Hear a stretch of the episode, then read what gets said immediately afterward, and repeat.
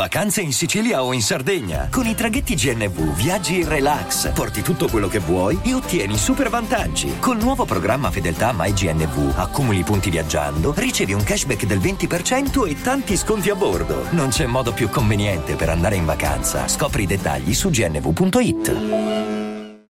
Quando Pier Giorgio Di Freddi viene ospite su Daily Cogito e tu devi decidere quale argomento proporre, beh, c'è solo l'imbarazzo della scelta. Storia della scienza oppure critica politica, laicità e fede oppure filosofia e arte. Così alla fine abbiamo optato per tutto quanto. Nella chiacchierata di quest'oggi, insieme al professor Odifreddi, partiamo a discutere di aconfessionalità dello Stato e avanzamento delle superstizioni e finiamo per parlare della differenza tra simboli e idoli, nonché di critica alla democrazia. Quindi drizzate bene le orecchie perché si comincia con una puntata fenomenale, come sempre, dopo la sigla. Daily Cogito, il podcast di Rick Dufer ogni mattina alle 7. L'unica dipendenza che ti rende indipendente.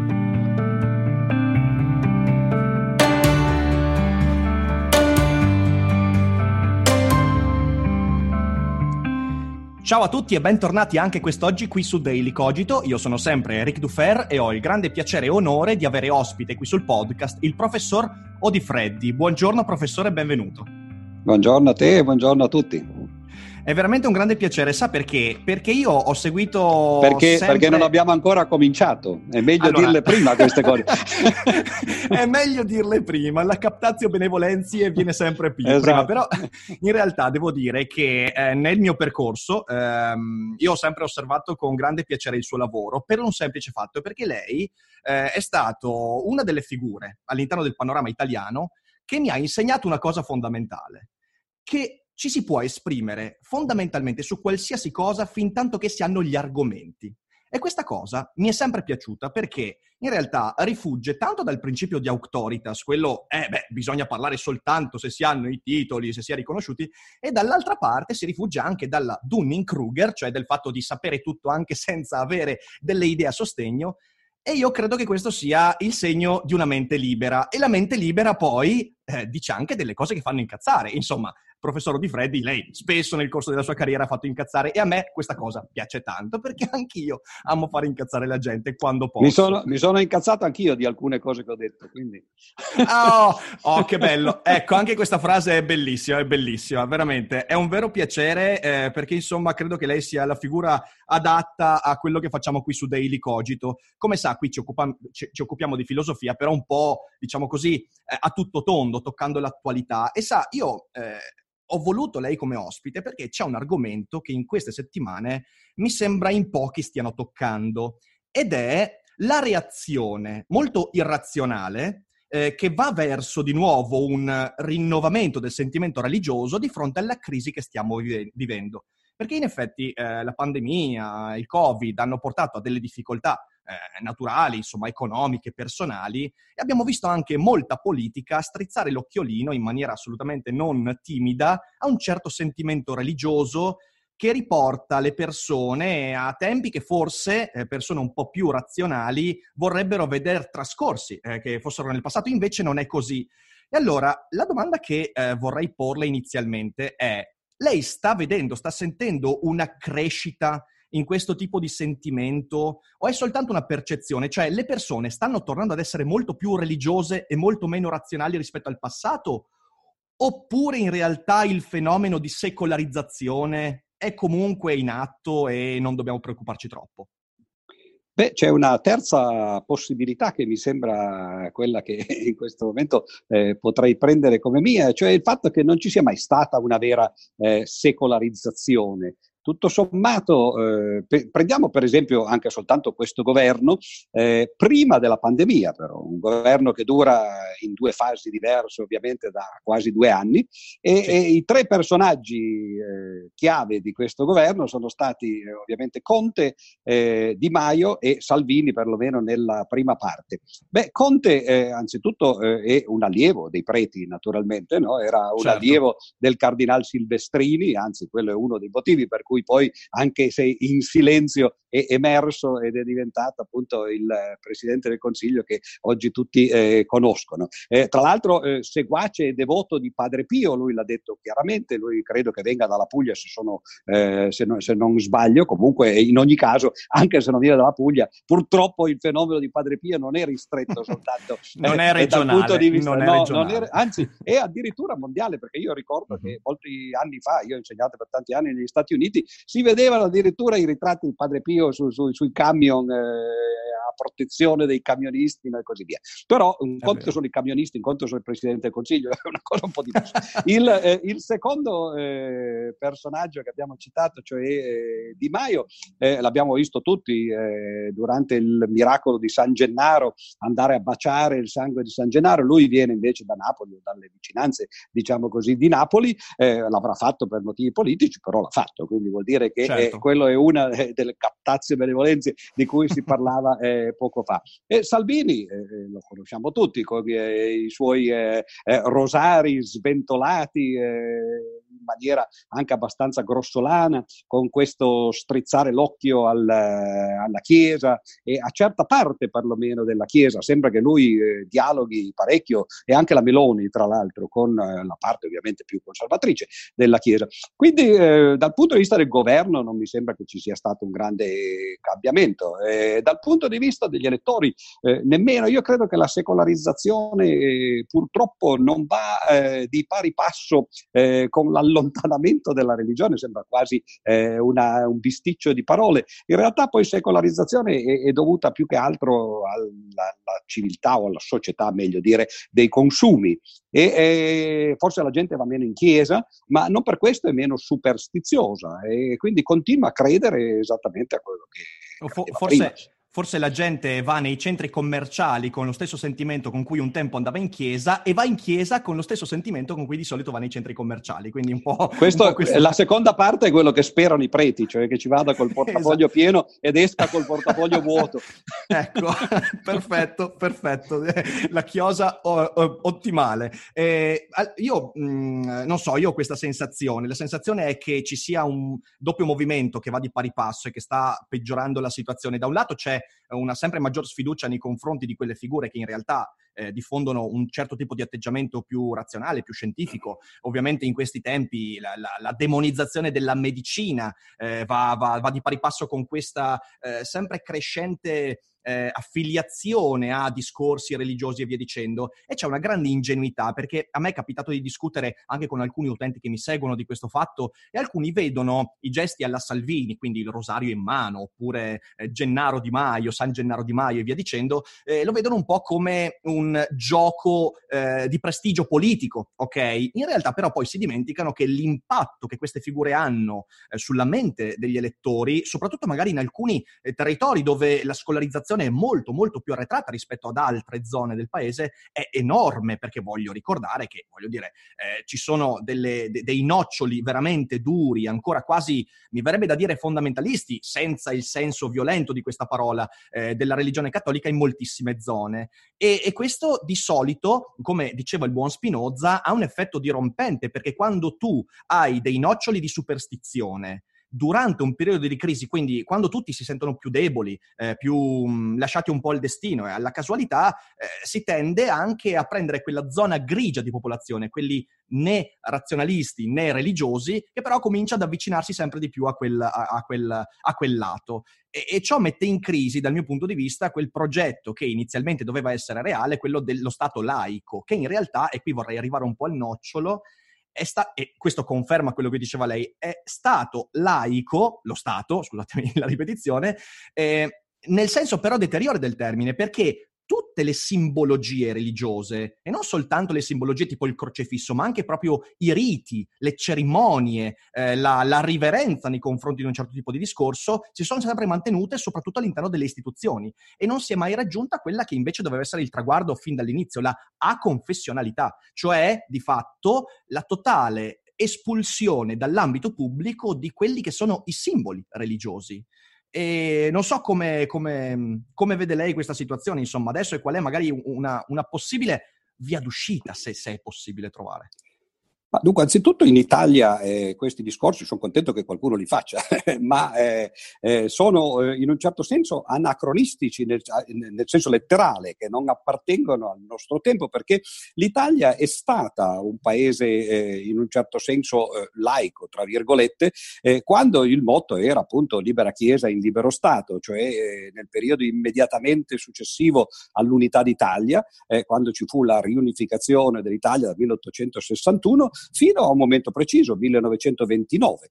In quel periodo, benché il governo fosse in mano a moltissimi eh, governanti che poi eh, formalmente o eh, forse anche eh, effettivamente erano religiosi, però eh, c'era questa mentalità, questa cultura di tenere separati eh, lo Stato e la Chiesa. Da un certo punto di vista la cosa era ovvia perché una parte, una buona parte dello Stato del, del, Regno italiano è nato ovviamente togliendo territori al Vaticano, quindi lì la Chiesa era non soltanto un avversario culturale, ma era ovviamente un avversario politico, quindi eh, era, in un certo senso eh, si era favoriti ad andare certo. Eh, verso il libera Chiesa in libero Stato. Eh, addirittura c'è stato un momento glorioso eh, che eh, oggi si può ricordare con moltissima nostalgia, è passato più di un secolo ormai, 140 anni probabilmente, e sono cose che oggi sarebbero inconcepibili. Cioè il momento in cui eh, uno dei governi che eh, citavo, non so se fosse il governo Crispi, ma non sono sicuro, eh, decise eh, di eh, far erigere una statua a Giordano Bruno a Campo sì, dei sì, Fiori. È stato Crispi, è stato Crispi. In, eh, appunto, no? in ricordo di quello che era successo nel 1600, 17 febbraio, col rogo di eh, Giordano Bruno. E la cosa interessante è che eh, ovviamente eh, Roma era già stata conquistata, quindi era dopo 1870, non si poteva pretendere di imporlo al Papa questo. Però il Papa eh, fece fuoco e fiamme, era Leone XIII all'epoca e lui minacciò, eh, anzi promise che eh, se ne sarebbe andato dall'Italia se un insulto del genere fosse stato fatto al papato. Arrivò addirittura a scrivere una lettera all'imperatore Francesco Giuseppe chiedendo di eh, andare in esilio eh, in Austria, che è paese cattolico, e l'imperatore gli rispose che lui poteva andare in esilio se voleva, ma no, a casa sua naturalmente. No? E, e, purtroppo poi eh, Leone XIII non, eh, non, mantenne la parola. Non mantenne la, la parola. Statua, no, esatto, Le promesse statua, da prete, giustamente. Eh, da papa addirittura. No? Da papa. Quindi le, eh, la statua fu eretta, ma la cosa interessante è che nel 1929, quando Mussolini, che in realtà come tutti sanno eh, aveva eh, un'origine socialista e atea, Mussolini girava da giovane in Italia facendo dibattiti sul contro sì. il clericalismo. Era, era, era, il cosiddetto mangiapreti proprio. Cioè era un mangiapreti, tra l'altro romagnolo, giustamente, no? e con un argomento quasi vincente, cioè lui metteva il suo orologio, se lo toglieva dal polso, lo metteva agli inizi del dibattito sul tavolo, alzava gli occhi al cielo e rivolgendosi eh, direttamente al creatore gli diceva se ci sei ti do 5 minuti per fulminarli. Per fulminarli. Purtroppo se c'era non l'ha mai fatto e ha fatto molto male, naturalmente. No? ci, avrebbe, cosa... ci avrebbe risolto un po' di problemi. Eh. È una cosa di cui chiederemo conto al creatore al momento del giudizio universale, perché non è detto che il giudizio debba sempre andare in una direzione, potrebbe anche essere l'altra, no? della gente è che vero, dice adesso ti vorremmo chiedere conto no, di quello che hai fatto e vedere che cosa fatti fare nel resto della tua vita. E comunque eh, il, il Vaticano chiese che all'atto della firma dei patti lateranensi fosse eh, abbattuta la statua di Giordano Bruno per chiudere diciamo, questo periodo. E lì Mussolini ebbe diciamo così, un, uh, uno slancio finale, si ricordò di quello che era stato da giovane, nostalgico eh, e disse... Ecco, no, è bello, eh, non la nostalgia che oggi... la nostalgia della nostalgia noi abbiamo, esatto, una, esatto, una, meta, esatto. una meta nostalgia, una doppia nostalgia. E lui disse in un famoso discorso alla Camera, appunto, eh, quando parlava dei, dei patti lateranensi, disse la, la triste statua del triste frate rimane dov'è. Ed è ancora lì oggi. E queste cose oggi sarebbero impensabili, chiedere Impensabile. appunto no, eh, di, di, di, fare delle azioni di questo genere nei confronti eh, del Vaticano, anzi di, nei confronti di un Papa, poi come Papa Francesco, che persino i laici osannano come una persona eh, rivoluzionaria o perlomeno riformatrice, dimenticandosi di quello che Papa Francesco è stato per tutto il periodo del, del suo cardinale Nalato eh, quando Ma era il, il posso... primate di Argentina. Prego. Certo, se posso intervenire qua, eh, dimenticandosi anche il fatto che la eh, narrazione di Papa Francesco, eh, il Papa dell'apertura, e Papa Ratzinger, il Papa della chiusura, in realtà è esattamente rovesciata sotto moltissimi aspetti, eh, soprattutto per uh, quello che è stato fatto all'interno della Chiesa, dal punto di vista, per esempio, dei rapporti con la Banca Vaticana e via dicendo. Quindi c'è proprio una proiezione fantasiosa eh, che vuole venderci un'immagine di una Chiesa che si sta aprendo, quando in realtà è una Chiesa che sotto molti aspetti si sta chiudendo, proprio in risposta a, ai periodi che stiamo vivendo, perché non solo le nuove tecnologie, ma anche la crisi che stiamo subendo, insomma, eh, che ci porterà avanti per ancora a, a alcuni tempi e che porterà con sé altri strascichi, sta portando la Chiesa comunque a delle recrudescenze in questo ambito.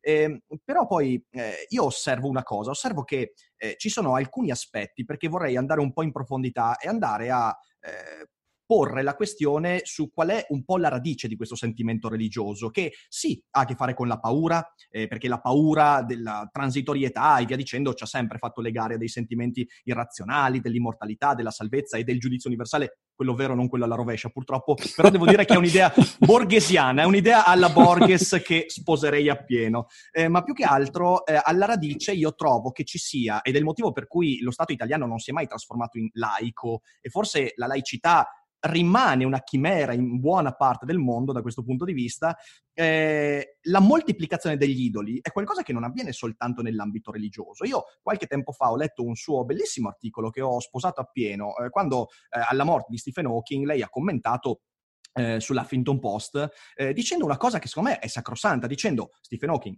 ottimo scienziato, ottimo divulgatore, eh, il libro sui buchi neri è un bellissimo pezzo di divulgazione che io ho amato, eh, però dall'altra parte ne hanno fatto un idolo, letteralmente un idolo. Cioè Einstein, Galileo non sono idoli, sono invece persone che hanno eh, riconoscimenti nell'ambito della creazione di un pensiero che poi ha fatto progredire eh, la conoscenza scientifica. Mentre Stephen Hawking, e lei in quell'articolo lo dice perché l'ho ripreso proprio in questi giorni in preparazione a questa, questa chiacchierata, lei dice è incredibile perché poi alla Royal Society eh, c'era, mm, non mi ricordo chi, eh, uno scienziato che aveva appena preso il Nobel, quello sì, c'era Higgs, Higgs, quello Higgs, della Higgs del bosone, esatto, del bosone di Higgs, esatto. e nessuno stava lì intorno a lui, mentre tutti intorno ad Hawkins, che in realtà eh, peraltro era in grave difficoltà. Io l'ho visto dal vivo Stephen Hawking, mi ricordo che sono andato via con il magone perché mi ha fatto stare veramente male, cioè mi ha fatto stare male umanamente perché è una persona in una sofferenza incredibile per decenni. E anche lì si vede la creazione di, un, di un'idolatria, cosa che contraddice enormemente i padri del pensiero scientifico. Mi vengono in mente gli idola di Bacone, quindi la distruzione di quelle immagini a cui ci leghiamo,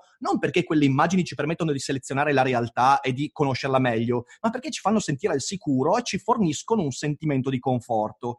Questo tipo di sentimento è difficilissimo da criticare perché quando lo si fa, infatti io già so, già solo con questa frase la gente sui commenti anda fuori di testa, ovviamente, perché in realtà quando si tocca questo tipo di argomento si tocca qualcosa di molto profondo. Ora, dal suo punto di vista, lei che insomma ha avuto esperienza nel, nell'UAR, nelle relazioni con tanto atei quanto religiosi, vede una via d'uscita da questa cosa, cioè è talmente radicato nell'essere umano che sarà sempre insuperabile, oppure ci sono delle costruzioni sociali che possono essere messe in atto per fare un passo in avanti vero? Ma il laicismo da questo punto di vista, più in generale il pensiero razionale, eh, sono un po', se uno vuol fare una metafora, come il pedalare in salita. Eh, se uno smette di pedalare va in discesa, eh, cioè ritorna indietro. E questo è molto seccante perché significa che eh, c'è bisogno di, è necessario avere una, una costante pedalata, appunto, no? un, cioè mettere immediatamente, sempre, continuare a, a lavorarci sopra e se uno smette un momento torna indietro. Mentre invece la posizione opposta appunto è quella quella che va secondo gravità, segue le leggi di minima, le, le linee di minima resistenza e, e, quindi ovviamente è avvantaggiata da questo punto di vista. D'altra parte, eh, appunto lei citava il fatto che in qualche modo eh, se, sembra esserci quasi una pulsione, una tensione o una propensione naturale eh, a, a, credere e c'è un bel libro che probabilmente conosce di eh, Vallortigara e Girotto e eh, Pievani, che si chiama Nati per credere, in cui loro cercano di spiegare eh, nell'unico modo che si può fare scientificamente, cioè dal punto di vista evoluzionista, qual è il vantaggio eh, per la sopravvivenza dell'uomo eh, avere questo, questo, tipo di pulsioni, questo, questo, sentimento religioso, che poi ovviamente non è un sentimento specifico eh, nei confronti di alcune religioni, ma è la propensione che poi è, è, quella su cui poi si basano ovviamente coloro che le religioni le commerciano, diciamo così, certo. o, o, le vendono. Tra l'altro mi viene in mente eh, a proposito di eh, Papa Francesco, eh, visto che ho parlato di commercio, eh, quando eh, ci fu il conclave che elesse Papa Francesco, eh, subito appunto i media incominciarono a esaltarlo, ignari di quello che lui era stato appunto e tra l'altro vorrei dire che in parte il motivo per cui c'è questo, questa confusione nei confronti di Papa Francesco è un motivo che poi è servito anche ad altri leader politici a fare carriera, penso per l'appunto a, a ex socialisti come Mussolini o a, a, Hitler stesso, che in fondo ha fondato un partito che si chiamava Nazionalsocialismo. Certo. Cioè è la confusione,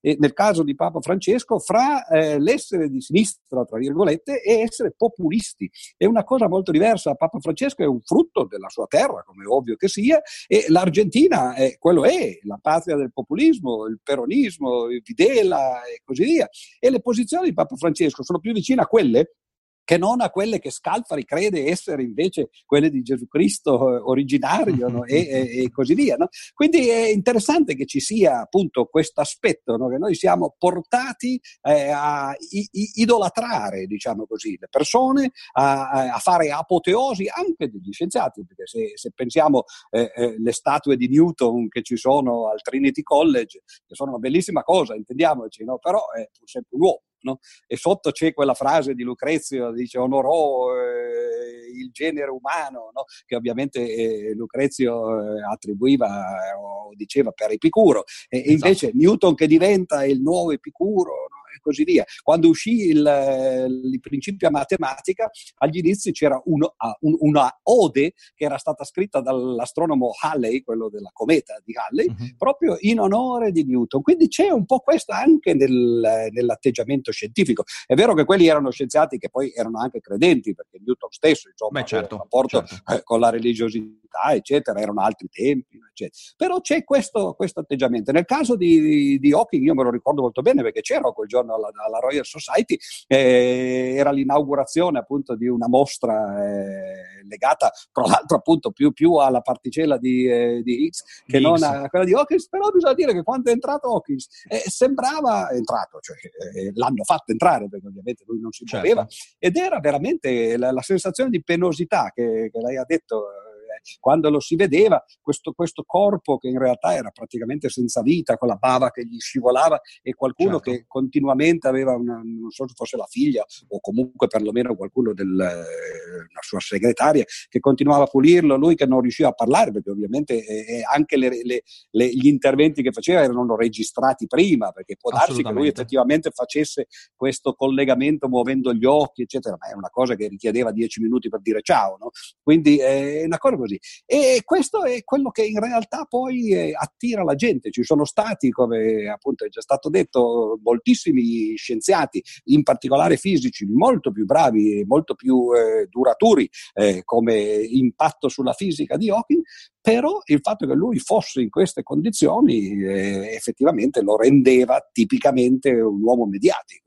E lui certo. in parte ci giocava perché poi nei suoi libri non è che gli riscrivessero altri queste cose, diceva no? anche eh, il film nuovo, tutto, sì, sì. Eh, il nuovo Einstein e così via. No? Cioè, insomma, bisogna avere il senso delle proporzioni e la ragione ci aiuta a quello, come abbiamo detto agli inizi, no? cioè il pensiero razionale dovrebbe essere quello che eh, si pone di fronte ai fatti e cerca di evitare di eh, affrontare questi fatti in maniera eh, istintiva, viscerale che è proprio contrario del, del, del pensiero razionale. Però, sì, come cioè... dicevo, è un pensiero che va in salita e quindi come ci si distrae, anche coloro che sono poi razionali di, per elezione o per vocazione, in realtà poi finiscono di cascarci. Letteralmente il masso di Sisifo, insomma, che alla cioè, fine certo, ritorna certo. sempre indietro, eh, certo. che non dovrebbe scoraggiare, perché tanti poi si scoraggiano, in realtà bisognerebbe che fosse un... Beh, se uno dobbiamo... deve farlo per tutta l'eternità, poi certo vedi che si scoraggia. Eh, cioè, no, perché... tutta l'eternità, però per fortuna l'eternità, l'eternità non ci compete, non a quanto non, non ci certo. compete.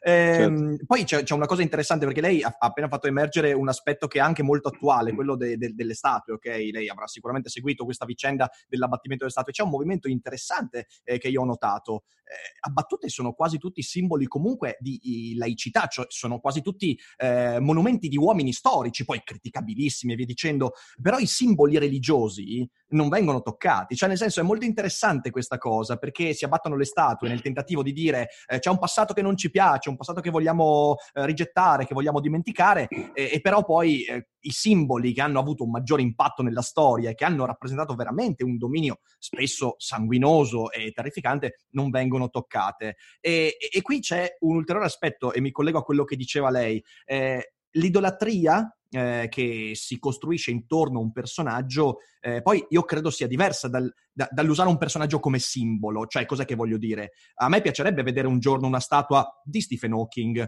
o di Einstein nella piazza della mia città. Perché? Perché in realtà poi la razionalità ci impone di capire che magari io e lei il libro di Einstein o di Hawking ce lo leggiamo e quindi conosciamo il personaggio, però poi c'è bisogno di far conoscere certe idee, certi progressi e anche dei valori che queste persone portano co- con sé anche all'uomo della strada, quello che magari in un museo non ci entra, che non leggerebbe un libro. E quindi è, è interessante, ci sarebbe tutto un discorso vastissimo da fare sulla differenza fra idolatria e simbologia. La simbologia non è necessariamente idolatria, eh, però oggi sta trionfando eh, un'idolatria al punto che appena Erdogan eh, va a toccare Santa Sofia e la trasforma in moschea di nuovo, il primo a essere interpellato è Papa Francesco e tutti si dimenticano che in realtà quella è una questione politica e non religiosa, cioè una questione che attiene a fenomeni economici, sociali.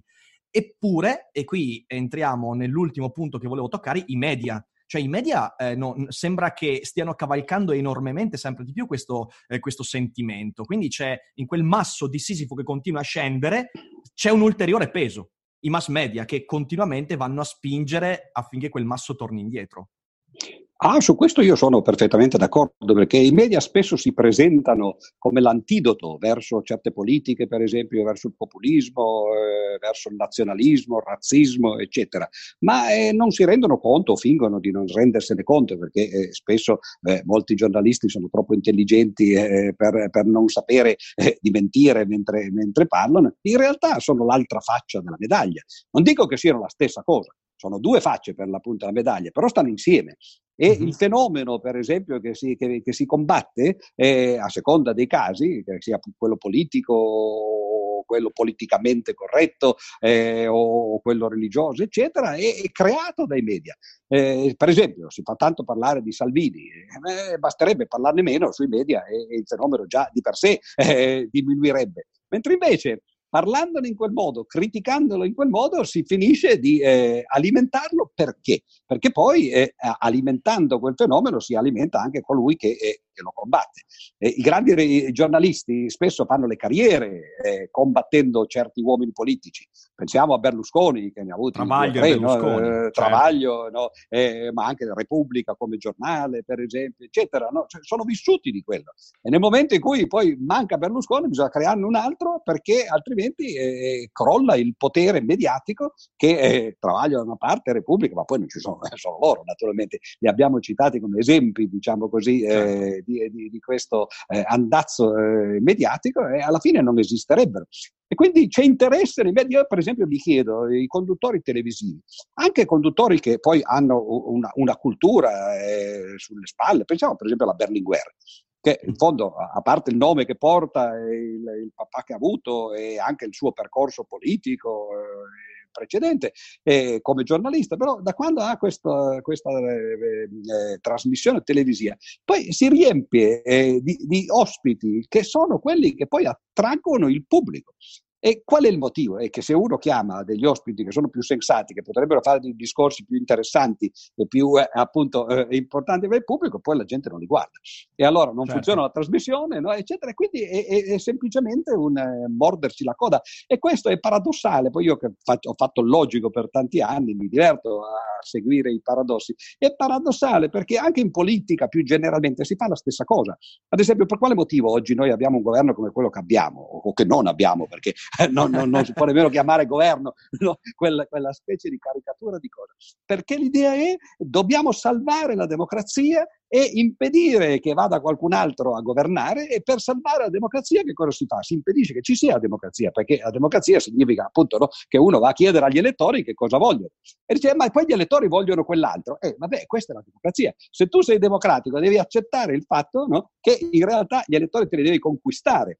Non è che devi mantenere il potere impedendo che loro dicano l'opinione che hanno perché non ti piace quell'opinione e lo fai per salvare la democrazia. Questo è veramente no, eh, Beh, paradossale è, è, è interessante. È interessante perché è un paradosso in realtà che avviene fin dalla notte dei tempi. Pensiamo eh, al triunvirato eh. romano, cioè anche lì c'era un sistema semidemocratico. A un certo punto hanno cominciato a guardarsi intorno a dire: Oh, qua ogni volta in cui un senatore esce di strada cercano di ammazzarlo. Aspetta, sospendiamo tutto, diamo il potere a tre certo, e poi certo. speriamo che questi tre lo mollino il potere e poi abbiamo avuto Shakespeare e via dicendo, quindi insomma è stata, è stata una vicenda che si è ripetuta varie volte. Um, io so che negli Stati Uniti c'è una discussione in atto, eh, soprattutto fra intellettuali, in cui si comincia veramente a dire, eh, di fronte anche alla possibilità di rielezione di Trump, ok ragazzi, forse stiamo facendo dei danni, sapete cosa? Sospendiamo tutto e cominciamo a dare il potere a due o tre persone che siano sopra le parti, che poi non sia mai veramente sopra le parti, e che siano illuminati sperando che siano veramente illuminati.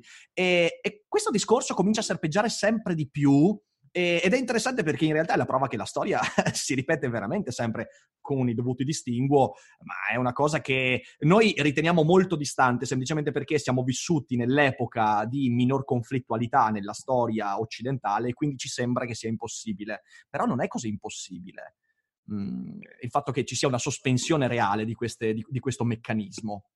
No, no, anzi, non, non solo eh, non è impossibile, ma è, ma è, quello che si verifica, appunto. Io quello che dicevo concisamente, no, appunto, eh, dire che si diventa antidemocratici con la scusa di voler salvare la democrazia. Mm-hmm. E, e, questo è effettivamente quello che sta succedendo, anche se poi in realtà queste sono le giustificazioni eh, di facciata che vengono, da, eh, che vengono, date. Tra l'altro mi è venuta fuori questa espressione di facciata e eh, vorrei ricordare che questo era il modo in cui Rodotà, per esempio, descriveva il sistema in cui ci troviamo. Una democrazia di facciata, cioè ci sono le forme della democrazia negli stati occidentali contemporanei, ma non c'è la sostanza della democrazia. Fingiamo, eh, eh, seguiamo e, e pratichiamo i riti della democrazia, eh, ma, ma, poi in realtà eh, sono riti vuoti, perché poi le decisioni vengono prese altrove. Prendiamo anche per esempio eh, fatti di, di, questi giorni, tipo il contenzioso tra le autostrade da una parte sì. e, e, e il governo dall'altra. No? Eh, è ovvio che eh, eh, se, se, qualcuno ha sbagliato deve pagare eh, duramente, però eh, in uno Stato democratico chi decide se uno ha sbagliato oppure no? Ovviamente devono essere i giudici e quindi ci devono essere dei processi, ci devono essere delle sentenze e nel momento in cui ci sono delle sentenze, in base a quelle sentenze e al grado eh, effettivamente no, di reato che è, stato, che è, stato, commesso, bisogna far pagare. Ma un governo che si arroghi il potere di dire no, eh, questi devono pagare e devono fare queste cose, tra l'altro con, con, misure che dal punto di vista democratico, tra l'altro anche soltanto del mantenimento dei patti, fanno, fanno drizzare i capelli. Certo. Come si certo. fa a fare un contratto e cambiare per legge le condizioni retroattivamente di un contratto che è già stato fatto? Anche senza pensare, tra l'altro, in maniera abbastanza ingenua che dopo un atto di questo genere, poi voglio vedere chi è che firma il prossimo contratto, sapendo che il governo poi intanto le clausole che ha scritto se ne può fregare no? e così via. Quindi è una cosa veramente strana, cioè quello che dicevo, ci sono i riti della democrazia e non c'è la sostanza. Tra l'altro eh, il fatto che il governo si arroghi questo potere è in realtà un conflitto di potere tra l'esecutivo e il giudiziario. Perché il giudiziario è che deve in realtà decidere quali sono eh, i reati eh, che sono stati commessi e non il governo, il quale tra l'altro eh, eh di queste commissioni fra poteri se ne, ne, ne, fa molte di più, perché questo è un caso isolato, mentre invece la commissione che c'è fra il legislativo e l'esecutivo è una cosa tremenda.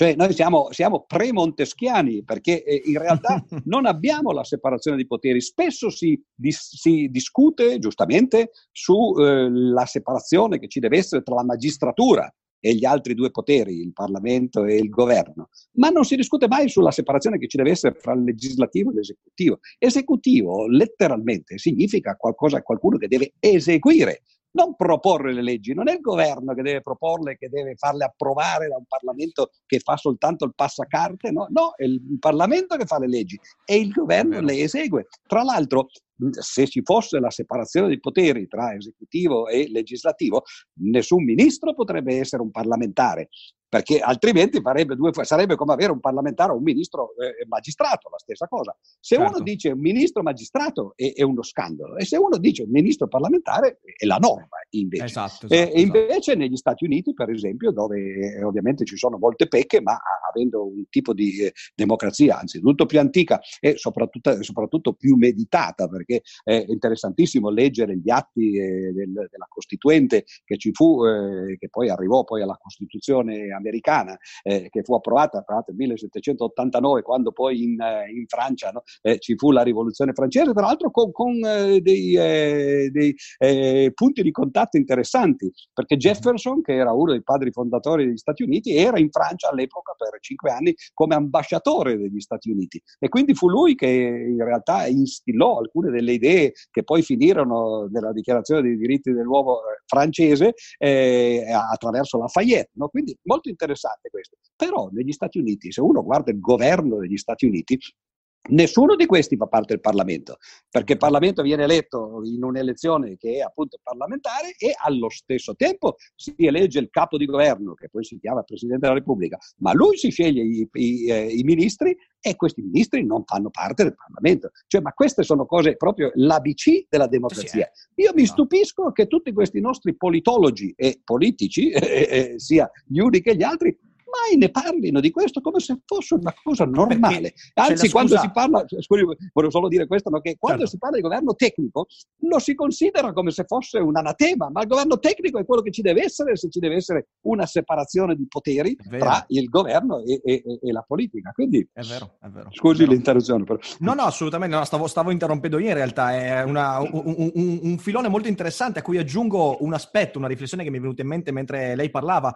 In realtà eh, la rovina della democrazia è l'istituzione del fondamentalismo della democrazia. Cosa che voglio dire? Voglio dire che io, per me la democrazia, che è, eh, come diceva Platone, il sistema più imperfetto, ma anche l'unico che è veramente sostenibile, insomma, senza cadere continuamente in guerre, fratricidi e via dicendo, ehm, è dato non tanto dal potere del popolo, ma è la suddivisione del potere degli uni sugli altri, cioè il fondamento del sistema democratico è io in questo sistema ho il minor potere possibile sugli altri, ok? Perché? Perché è un sistema in cui ti viene detto in qualche modo, guarda, eh, tu ora puoi fare della tua vita, bene o male, più di quanto tu possa fare sotto una monarchia, sotto altri sistemi. Quindi, ecco, viene meno questa separazione che lei ha ben descritto, eh, in virtù del fatto che poi domina l'opinione pubblica.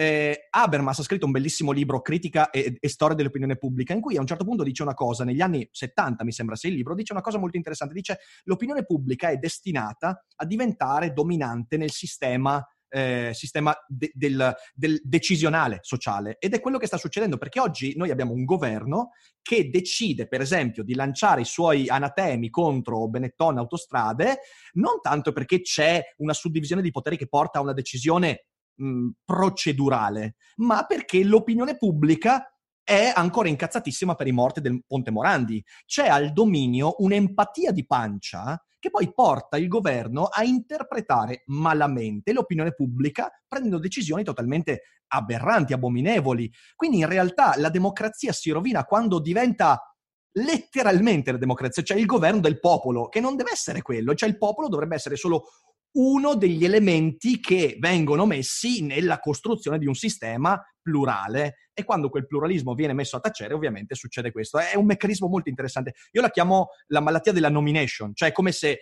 ciò che avviene nel Grande Fratello nel frattempo è sparita l'immagine, ok, è tornata l'immagine, ciò che avviene nel Grande Fratello, cioè il pubblico dice io ti nomino, fosse anche necessariamente la decisione finale. Ed è una cosa fuori di testa, secondo me, perché, perché, poi nutre anche un narcisismo, cioè io faccio parte del popolo, quindi io posso decidere tutto. Per fortuna no, certo, certo. ancora no. E quando dovesse succedere è meglio, è meglio andare dall'altra parte del mondo, insomma. Mamma mia. E... Ma questa non era una domanda, però. No, no, questa era una, una constatazione, una una, un completamento del, del certo, ragionamento certo, certo. interessante che, che, che, che, ha fatto. Eh, quindi siamo partiti dalla laicità a confessionalità e siamo arrivati a critica del sistema democratico in cui ci troviamo. Io non so bene quale sia il punto di questa chiacchierata, però per me è stata veramente interessantissima. Vorrei aggiungere una, una cosa. Come, come, dice, come, dicono in inglese, there's no point. There's no point, there's no point. Magari, che però ecco, vuol io, dire una cosa leggermente diversa. Un po' diversa, è vero, è vero. No, in realtà io, eh, ovviamente, oggi è la, la, sua, la, la sua, prima eh, ospitata, come si dice oggigiorno qui su Daily Cogito, però sappia che da settembre noi avremo uno studio di registrazione, una sala, e mi piacerebbe molto replicare magari con una chiacchierata più on point, ma magari anche no, magari di persona, magari nel nostro nuovo studio, com- mm, organizzando qualcosa di bello. Quindi io gliela lancio lì e, e poi ne parliamo, ne parliamo, in futuro, perché per me è stato un grande piacere. Eh, volevo aggiungere il fatto che in questi giorni eh, è uscito il suo podcast, giusto? Eh, c'è il suo podcast Lezioni e sì. conferenze di Pier Giorgio Di Freddi. Esatto, sì, si chiama esatto. semplicemente podcast di Pier Giorgio Di Freddi, in realtà è una cosa no profit, come si dice, e non la curo io, la cura un eh, ragazzo, un fan, come mm-hmm. si potrebbe dire, sì. che si chiama Vita Albano, che però, eh, poiché mi diceva appunto bisognerebbe fare qualcosa del genere, gli ho detto prego, facciamolo, nel senso di eh, armatevi e, parti- e, e armiamoci e partite, no?